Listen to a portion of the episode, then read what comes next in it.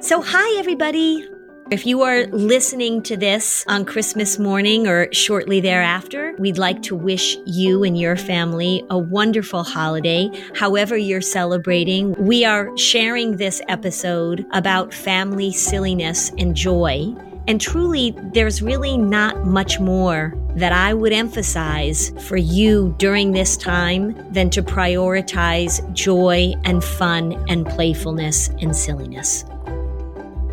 Hi, I'm Lynn Lyons. I'm a psychotherapist and anxiety expert and author, and I'm here with my sister in law and producer, Robin, for another episode of Flusterclux. Hi, Robin. Hi, Lynn.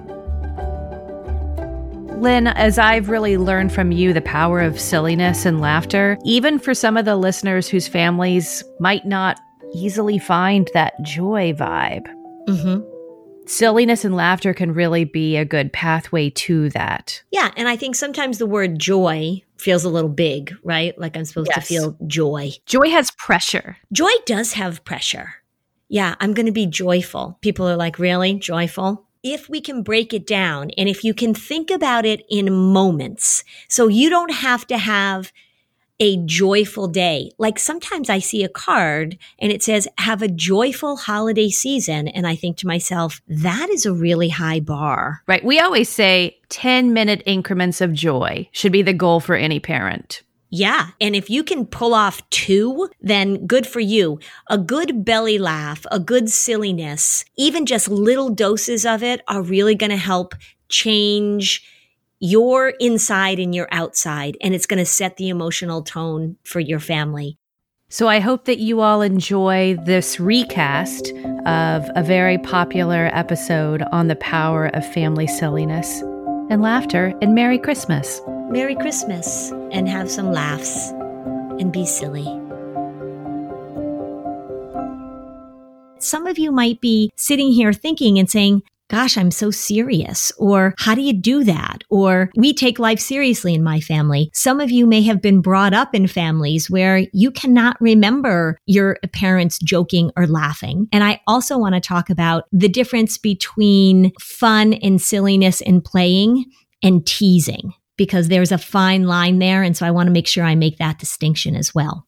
So why am I talking about this? Why why am I saying it's so important for us to think about play and fun and silliness? The reason I'm talking about it is because I always want to do the opposite of what these disorders demand. So when I talk about anxiety, anxiety wants things to be taken seriously, of course, right? It's got that catastrophic flair to it. It, it demands that we, that we go into that emergent, urgent state. It wants us to look at the worst case scenario. It wants us to focus on safety above all else else. And depression, of course, one of the main symptoms of depression is called anhedonia, where you actually lose the ability to enjoy things that were previously enjoyable. So when we're talking about mental health, being playful and silly and laughing is a way to connect. And it really is doing the opposite of what these mental health issues demand from us. We always want to figure out how to, how to offer the, offer the opposite, offer the balance to it. The other reason I want to talk about it is because as parents, we can get pretty internally focused. And we can lose track of our playfulness, particularly when we're dealing with all the responsibilities of life and we've got our jobs and it's so exhausting. And now many of you are trying to be in charge of your kids' remote learning at the same time that you're trying to figure out your own jobs. And so I really want to, I really want to talk about this because I want you to get back in touch with your playfulness it, you being able to participate with your kids in fun and playfulness and silliness, and even in your relationship too, is so, so important to your own mental health because man, life can feel pretty serious right now. There's a lot of big stuff going on. You talked about this in one of our first episodes, and it was a very powerful message to learn and remember that when children see us being playful, mm-hmm. it's telling them that they are safe. Yep. That the world is okay, especially in the first few months when things were still harder to adapt to. And frankly, things in the next few months could get there as mm-hmm. well. Is that when I find that I might be talking out loud about any of the world events, I, I would just stop and then I would just dance out of the room mm-hmm. and dance back in or something just like as simple as interrupting mm-hmm. what I was expressing and modeling in terms of worry about our uncertain future yeah. and just shifting the energy. Yeah. You know, one of the things we know with depression in families is that, and it's with anxiety too, both with anxiety and depression, is that when parents are depressed, and when parents are anxious, they're showing their kids how to react to things. And of course, it's not on purpose, but if you're sitting there watching your parent look depressed and feel depressed and talk depressed, or it could be rage, it could be anything, they're taking their cues from us. There's such a primitive thing that goes on in terms of the way that we read facial expressions. I was just listening to this amazing podcast on bias, and the woman was talking about the little part of our faces right between our eyebrows eyebrows. I call that my listening face. So when you're sort of scrunching up your eyebrows and you make those lines in between your eyebrows, when babies see adults do that, because that's an anger face, they recoil. Their faces get big, their eyes get wide. They're reading us. They're, and it's, it's just part of our human connection. So when they see you laughing, when they see you being silly, when they see you, when they see you enjoying something, they're reading that too. That's fascinating. Learning about resting bitch face was so helpful to me because I would be, as I'm speaking, when I used to speak in front of people, I look out into the audience and there would be somebody with this really serious face on. Like I would just sort of focus in. I could always find that face in the audience.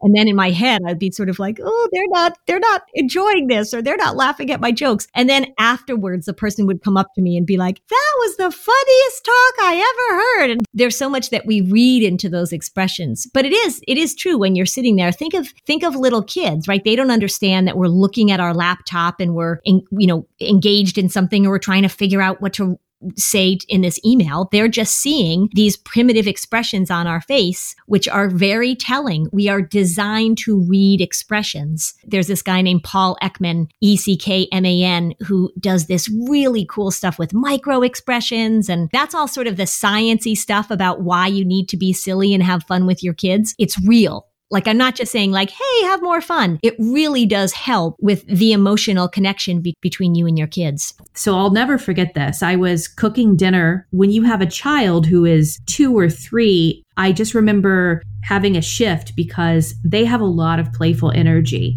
and we're often trying to shut it down mm. because we have other things we need to be doing right. or we don't participate. Frankly, they're in a much better energetic place than we mm-hmm. are, right? And we should be taking our cues from mm-hmm. them. So my daughter comes up to me and I'm in the middle of pulling stuff out of the oven and she's like, "Mommy, let's dance." And I remember in that moment getting ready to say to her, sorry, honey, I'm cooking dinner, maybe later, mm-hmm. right? Just like that reactive thing. And instead, I remember like a newfound skill. And I said, great, let's dance. Mm-hmm. I put the pan down and we just danced mm-hmm. in the kitchen mm. to some song yeah. that enabled me to continue practicing that aspect of engaging in play when I was absolutely not trained to. You know, yeah. maybe other parents can relate to that. I could imagine maybe you didn't have to learn that you have kind of a, a more of a silliness culture about you and your boys that I didn't have modeled for me. Yeah, we're definitely very silly in our house for sure. And that's such a wonderful story, right? Because you just, it all of a sudden in that moment, you just took what you were learning in your mindfulness classes and you just, you just put it into place and you got an immediate reward from it, right? Like immediately that felt like the right thing for you to do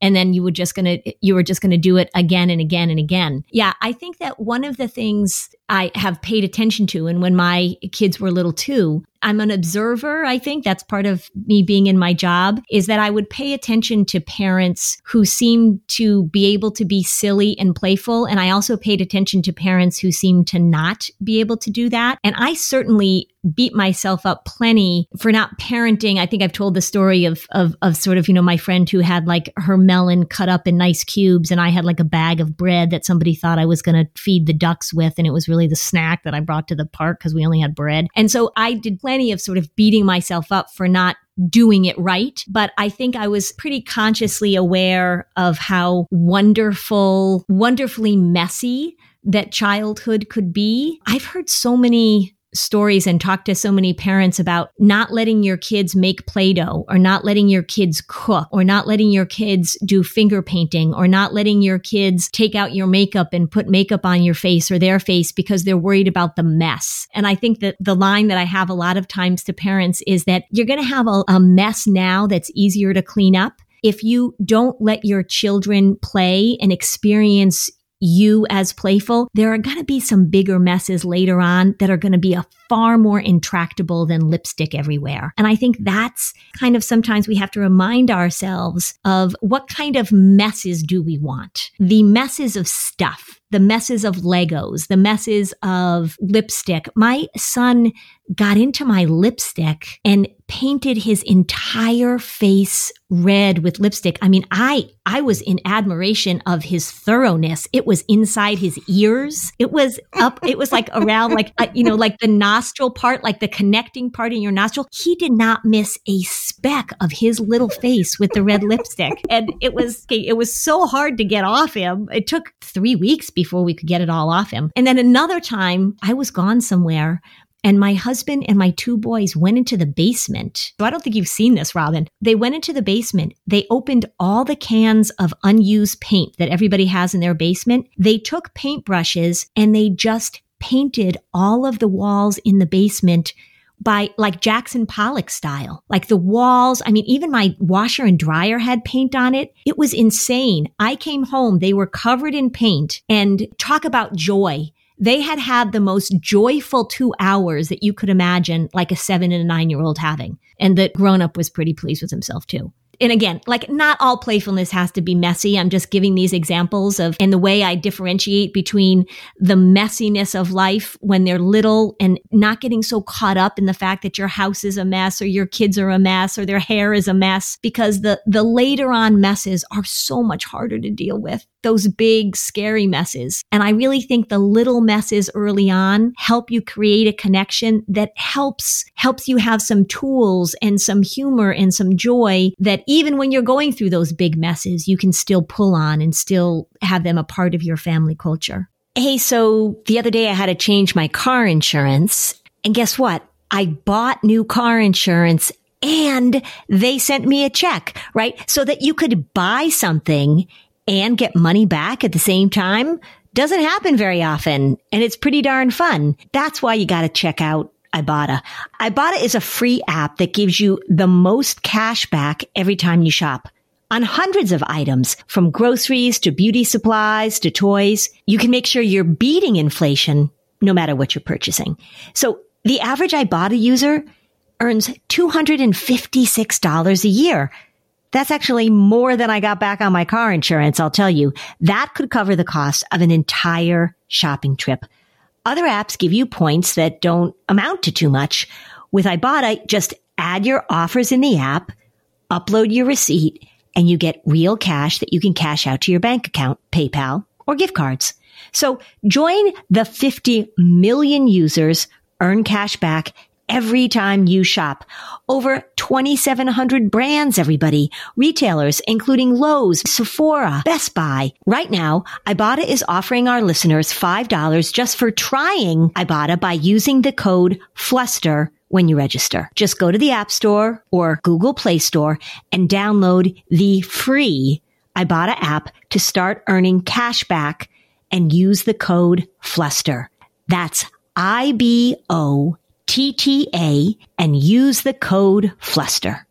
Do you think seeing a therapist or a psychiatrist would be helpful, but you don't have the time to actually find one? And then, like, when do you have time to meet with them? Try Talkspace. By doing everything online, Talkspace has made getting the help you want easy, accessible, and affordable. It's in network with most major insurers. There's no need to commute to appointments. You won't miss time at work or have to line up childcare in order to attend sessions. It's mental health care made easy. Talkspace lets you send messages to your therapist so you don't have to wait for your next session. Therapy can help you shift your perspective and find tools to cope in difficult times. Talkspace is the number one online therapy platform with licensed therapists in over 40 specialties, including anxiety, depression, substance abuse relationship issues, and much more. As a listener of this podcast, you'll get $80 off your first month with Talkspace when you go to Talkspace.com slash fluster. To match with a licensed therapist today, go to Talkspace.com slash fluster to get $80 off your first month. That's Talkspace.com slash fluster. I was raised by a mom who did not want mess. Mm-hmm. And even as she was a grandmother, and she, you know, it's like, oh, I have this new sand toy for you. She literally lined a dining room with plastic in order for that to happen. One little three year old girl in a, in a 10 by 10 square of sand, you know. So, I mean, she, she was that way. Yeah. Um, so I'm thinking of her, and then I'm thinking of you, two women I love so much as, as influences. Yeah. But, but there is an extreme. And I do recall there was, and I don't know the specifics because it's been too long. Yeah. It's not that there was one time you came home and your husband and two sons had made an extraordinary mess and it did bum you out. So it's not like you're like, hey, great kids, I love this mess all the time. And that's not what you're saying we have to yeah, be, right? Yeah. Like we don't have to be tolerant of complete chaos. Uh, admittedly, like when I saw the basement, I was like, oh my God, what did you guys do? It was just that there was no way, it was three against one. There was no way that I was going to put the paint back in the can, right? So I just right. had to go with it. I came home once from teaching something and the, the living room rug was out in the uh, front yard. So that's always a bad sign. I, oh gosh, one time they emptied the entire, how heavy is a big bag of cat food? Like the 40 pound bag of cat food. That's what it was. Yeah. That's the story I remember. Yeah. That bummed you out. Yeah. They and think of it like you're you're five and three and you need some material to use with your dump trucks and your excavators and stuff. 40 pounds of cat food is spectacular. Yeah there's always that part where i step in i go like oh my god. And then i just have to pull it back a little bit. My friend has an amazing story where her boys she has two boys also they were upstairs and they were quiet and that's always a bad sign. And so she went up, she was trying to get something done. She went upstairs. The two of them were filling up buckets of water, running down the hall and dumping them onto their mattresses and jumping up and down on the bed. And the water was going everywhere because they had heard there's such thing as a water bed. So she and she said to them, This is the best line ever. She said to them, Oh my God, what are you doing? And her son said, Having the time of our lives. She had to drag the mattress out of the house and, you know, weighed 400 pounds. So she tells that story now, and there was such joy, right? So she was not thrilled that they had ruined the mattresses and that she had to drag it out of the house. But I guess when you look back on that, right, not all fun has to be a mess. Yeah, I like the non mess fun myself. Yeah, we did this thing once. I don't know if you remember this, but we went up to my parents' house. There was some comment. I think my sister, she'll remember this. She made a comment about the fact that a few of us were wearing orange. But she said it in sort of a way like, oh, you guys really like orange or something like that. We scoured the house and we found every orange piece of clothing we could find, which included like hunting vests. And it was amazing. We actually happened to have a lot of orange. And the four of us got dressed completely in orange clothes from head to toe. And when we went back up to my parents' house, we walked in, didn't say a word, just the four of us just walked in completely dressed in orange and just waited for people to notice. And, you know, I mean, it was funny when people saw us dressed in all orange, but the amount of time that we spent the four of us collecting orange things and creating our orange outfits. It was just so much fun. Like the parents who really get dressed up for Halloween, the parents who really go all out. I know a woman, she is a, a blogger and I think she has a podcast too. Her website is called Lola Lamb Chops, but she takes the Halloween costume tradition to a whole new level and and she's legendary. she so every day in the month of October, yeah. she and her husband put on the most elaborate costumes to go wait at the bus stop. But if you were to see the photographs, we were friends on social media, so that's when I'd seen them. I said to her, I, I want you to know that you're such an inspiration to me with that. And I think that she was like looking at me very puzzled because maybe she just grew up in a family where doing something like that was completely normal. Yeah. What you're modeling and what you're doing with the fun and the creativity. I think that's just one of the best things you could be doing as a parent. So that's her skill. I would never be able to do that. And so it is thinking about how can you be playful in a way that really works for you too. There are probably some people that are thinking, "Oh my god, I cannot believe that she let her husband and her sons paint their basement Jackson Pollock style." And then there are other people who are saying, "Oh my gosh, I could never come up with a Halloween costume every day." And it really is finding that fun way of whether it's playing a game together or baking together or whatever your strength is. How do you take that and make it a really important part of being silly is just that those silly, spontaneous moments of ridiculousness that you insert in. Because one of the ways that we delight our children is through the unexpected, the silly unexpected. So that's sort of the surprise of being playful. Like one of the best memories I have of my mom is she went to the apple orchard up the street when we were little and she came home with two kittens. I know that's pretty big, but like it was just so unexpected and so playful and so wonderful that she would just come home with two kittens. We had no idea she was bringing them home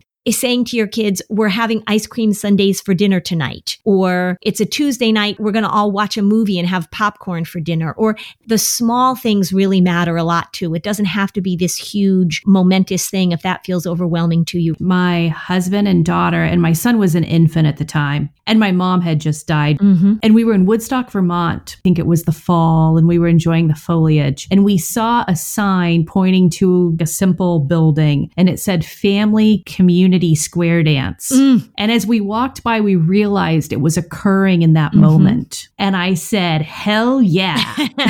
and, and, which is what I would have done before. Yeah. But here I was, you know, a grieving new yeah. mom, totally sleep deprived. Yeah. So we go in to this room, everyone just dancing together. Yeah. It was such a beautiful picture. And a woman came up and even said, you know, can I hold your baby while you go dance? Oh. And so we're like joining in this square dance. And I think that those types of moments that involved play and celebration are being open to yes. Mm-hmm. And so being open to yes as you live your lives will enable these really incredible family memories that you didn't have to orchestrate. Right. It's about having that right mindset in the moment yeah. that if there is an opportunity, take it. Yep. I think that's so true. And we are quick to say no, aren't we? Because we've got this to do, we've got that to do. Those are such memorable things. Like just think of the memories we're sharing, that these moments of play and these moments of spontaneity, they just stick with us, don't they? Laughing and, and stepping into something and feeling connected. I grew up in a home that definitely embraced a sense of humor. Mm-hmm. So it's not that we were serious, but there was never any silliness. Mm-hmm. So it was like everyone was having a chat and people would laugh if something witty yeah. happened, but nobody was right. Like everyone was chuckling. Yes, yes. Have you ever watched James Corden? He does these interviews where he has his two parents sort of assess something. And these two people, not surprisingly, they're his parents, are just laughing and just enjoying things. You think, okay, so here's where he got his ability to laugh. We cannot underestimate the importance of modeling joy and playfulness and silliness for our kids. Boy, we need it now more than ever. And even in times of great suffering, human beings are, are good at bringing up moments of joy. It's so important for us to just embrace that and to just laugh and to just be connected in that silly way. I just want to make sure that we make a differentiation between being silly and joyful and teasing. And because that's a pattern that might be enjoyable to some people, but not enjoyable to the person who's being teased. Really make sure in, in terms of your laughter and your silliness and your playfulness that it's not at somebody else's expense because that's easy to fall into as well. It's easy sometimes for siblings to get into a pattern of teasing and it feels fun for a while and there's laughter, but just make sure that it's not at somebody else's expense. Some families I've talked to, they say, Oh yeah, we have a great time laughing and because we're making fun of this or we're making fun of that, but not humor and playfulness at the expense of somebody else. We're probably not the only people that feel this way, but that's why I detest funny video mm. experiences that are often shared. Mm-hmm. And if you see a child who's suffering, mm-hmm. but it's some way presented yeah. as something funny, yeah. and you're laughing while they're suffering, yeah. that's not good. I know. And it's so easy. Like it, it reminds me, I mean, I love Jimmy Kimmel, but that whole thing where they tell little kids that the parents have eaten all their Halloween candy. And there's just this moment of the child just being so distraught And then everybody's laughing at that. Ha ha ha. Look at that four year old is so upset. I never enjoyed that. I thought that's so mean. You know, it's easy sometimes for humor to, to venture into that meanness. America's Funniest Home Videos, I'm like, a lot of them are not so funny to me. The young woman who got her wisdom teeth out and her brothers picked her up and convinced her there was a zombie apocalypse. yeah. And they were to drive to Mexico. that, I'm all for. But if we see a child who's suffering and we're we're finding it funny, I think there are costs to that. Yeah, I agree. I am really working on improving my diet by making sure that I get the best quality products, organic foods, and I really want to make sure that I'm not using harsh chemicals in my home. Thrive Market is my go-to for all of my grocery and household essentials. The convenience of getting everything online and then quickly shipped to my doorstep. That is a huge time saver. I love that Thrive Market carries brands with the highest quality ingredients and sourcing methods. They restrict hundreds of ingredients across their food and cleaning categories. I can use their filters to suit my lifestyle needs. So maybe you're looking for organic snacks for your kids, or maybe you're gluten free. As a Thrive Market member, I save money on every single grocery order. You will too. On average, I save over 30% each time. They even have a deals page that changes daily, always has some of my favorite brands. When you join Thrive Market, you're also helping a family in need with their one for one membership matching program. You join, they give. So join in on the savings with Thrive Market today and get 30% off your first order plus a free $60 gift. Go to thrivemarket.com slash flusterclux for 30% off your first order plus a free $60 gift. That's T-H-R-I-V-E market.com slash flusterclux. Thrivemarket.com slash flusterclux. This message is sponsored by Greenlight. So when you're a parent, you're going to have your fair share of big talks with your kids, right? About all sorts of big topics. One of those big talks should involve money. And Greenlight can help with that. Greenlight is a debit card and a money app that's made for families. It allows you to do instant money transfers. You can get real time notifications of spending. You can manage chores. You can automate allowance.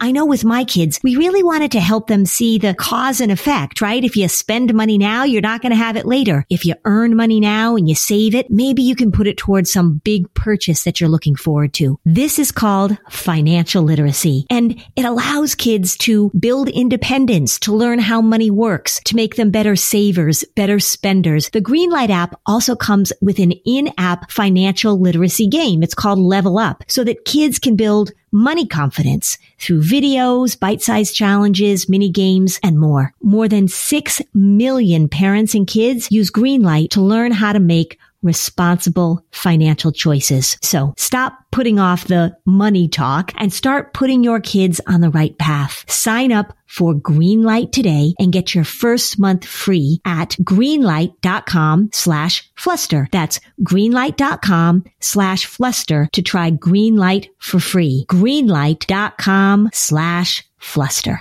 As I think about my friends on the West mm. Coast who are facing unprecedented restrictions yeah. with windows closed because of their air quality yep. and they could have young mm-hmm. kids under six and they're stuck and it looks like Mars outside mm, their windows. I know. So you have so many ideas of silliness in place. So what's one or two ways, even for those parents to help break themselves out of a pretty challenging moment and bring silliness in? Yeah. Well, the first thing that pops into my head is water, soapy water, filling up the bathtub, getting some ivory dish soap or whatever, and just making lots of bubbles and playing in the water. Don't worry about the fact that your bathroom is going to get all wet. Put some towels down, letting them stand in the sink and pour water from one thing to another thing. That'll keep your kids entertained forever, ever.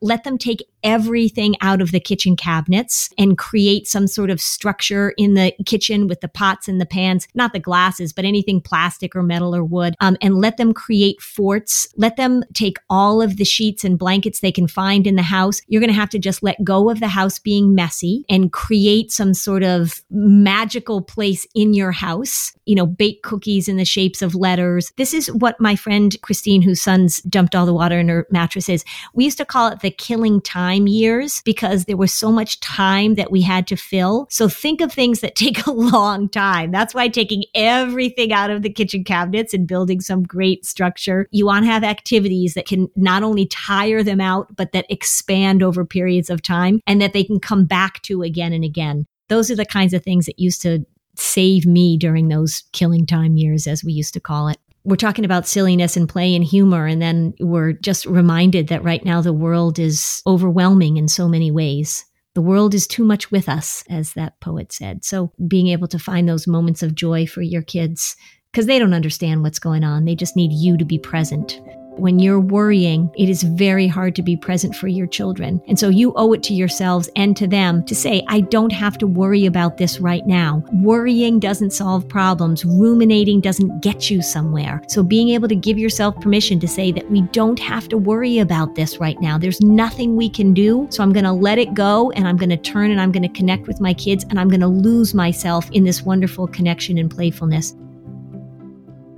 So, Lynn, I can't believe it's almost 2021. Are you excited for our first Flusterclux course? I am because I think if there was ever a time when we needed an anxiety audit, this would be the time. What we really need to do is we really need to reset because 2020, it took the stuffing out of us. It really brought to the surface a lot of patterns of anxiety and worry that we need to just look at and we need to reboot.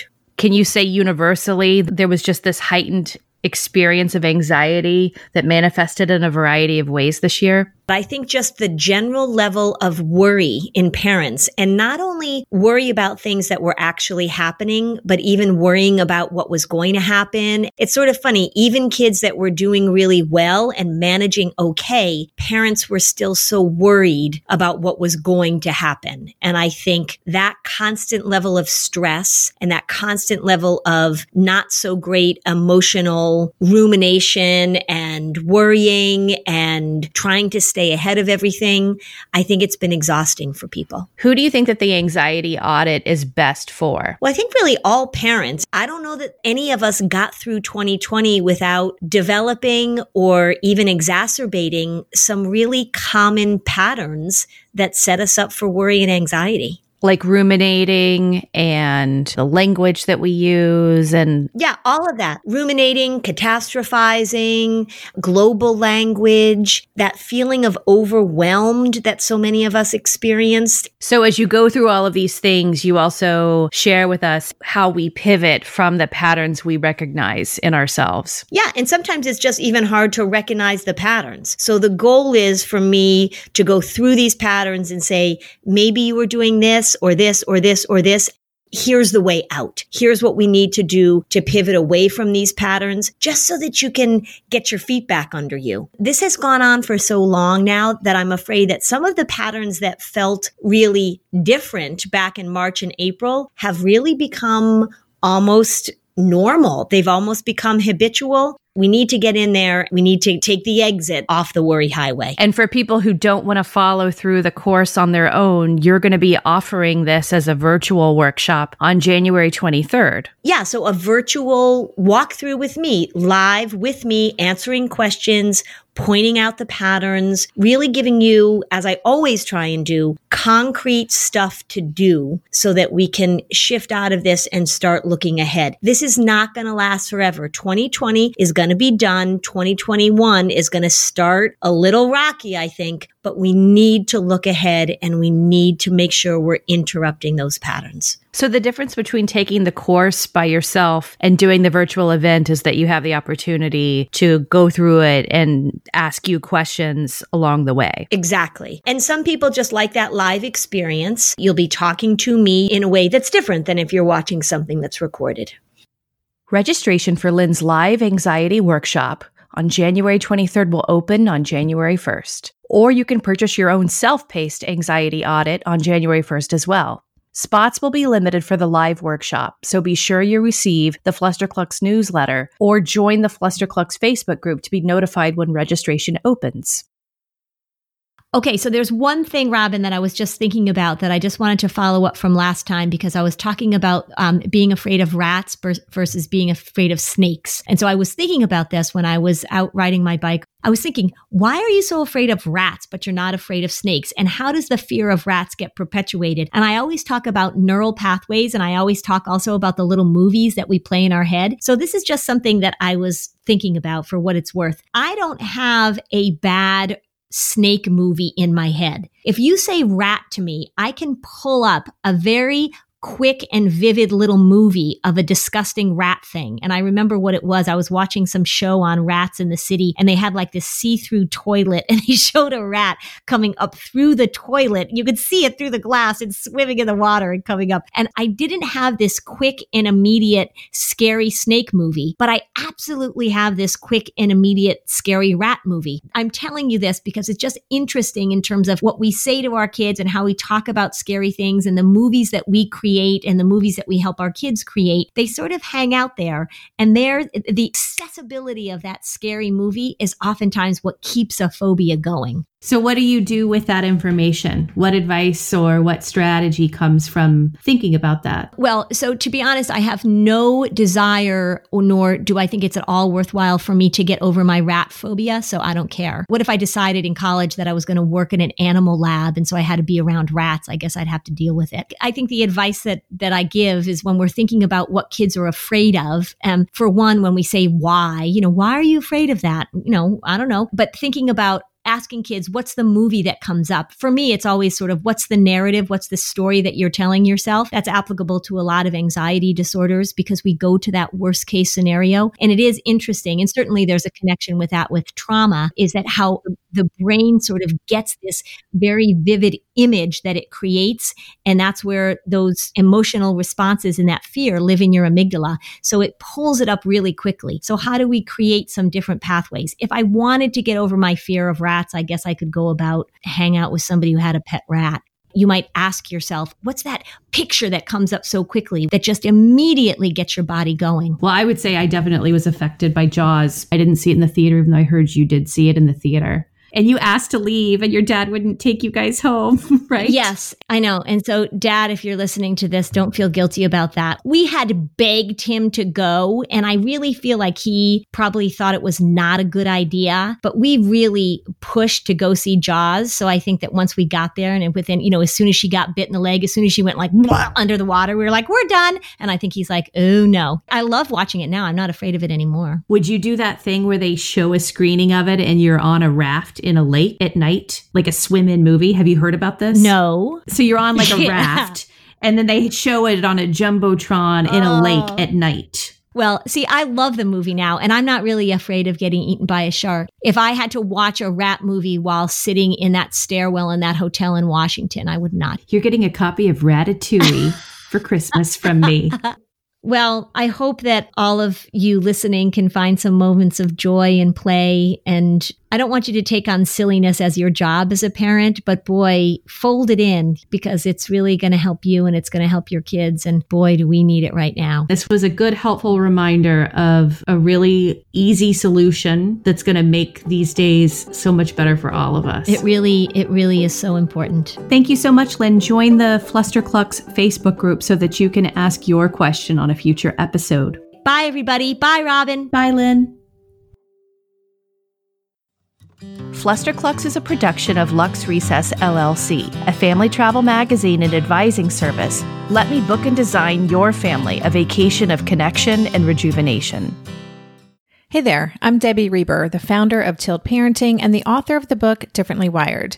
The mission of Tilt is to change the way neurodivergence, whether that's having a learning disability, having ADHD, being gifted, autistic, or some combination of all of the above, is perceived and experienced so differently wired kids and the parents like us raising them can truly thrive. On the Tilt Parenting podcast, I get to talk with authors, therapists, educators, and parenting experts who are committed to this mission. I ask the questions my listeners are most curious about when it comes to supporting our kids. And in turn, my guests share strategies for challenges, out of the box ideas for navigating school, best practices for therapies, tips for advocating, and so many thoughtful insights on what it really takes to help our kids grow up feeling seen and respected so they can create awesome lives for themselves. I know that raising a differently wired kid can feel overwhelming and isolating, but I promise you, you are not alone, and it can feel so much better. If you're on this parenting journey, come listen to Tilt Parenting. Together, we can shift this paradigm and show up for our exceptional kids with hope, possibility, and joy.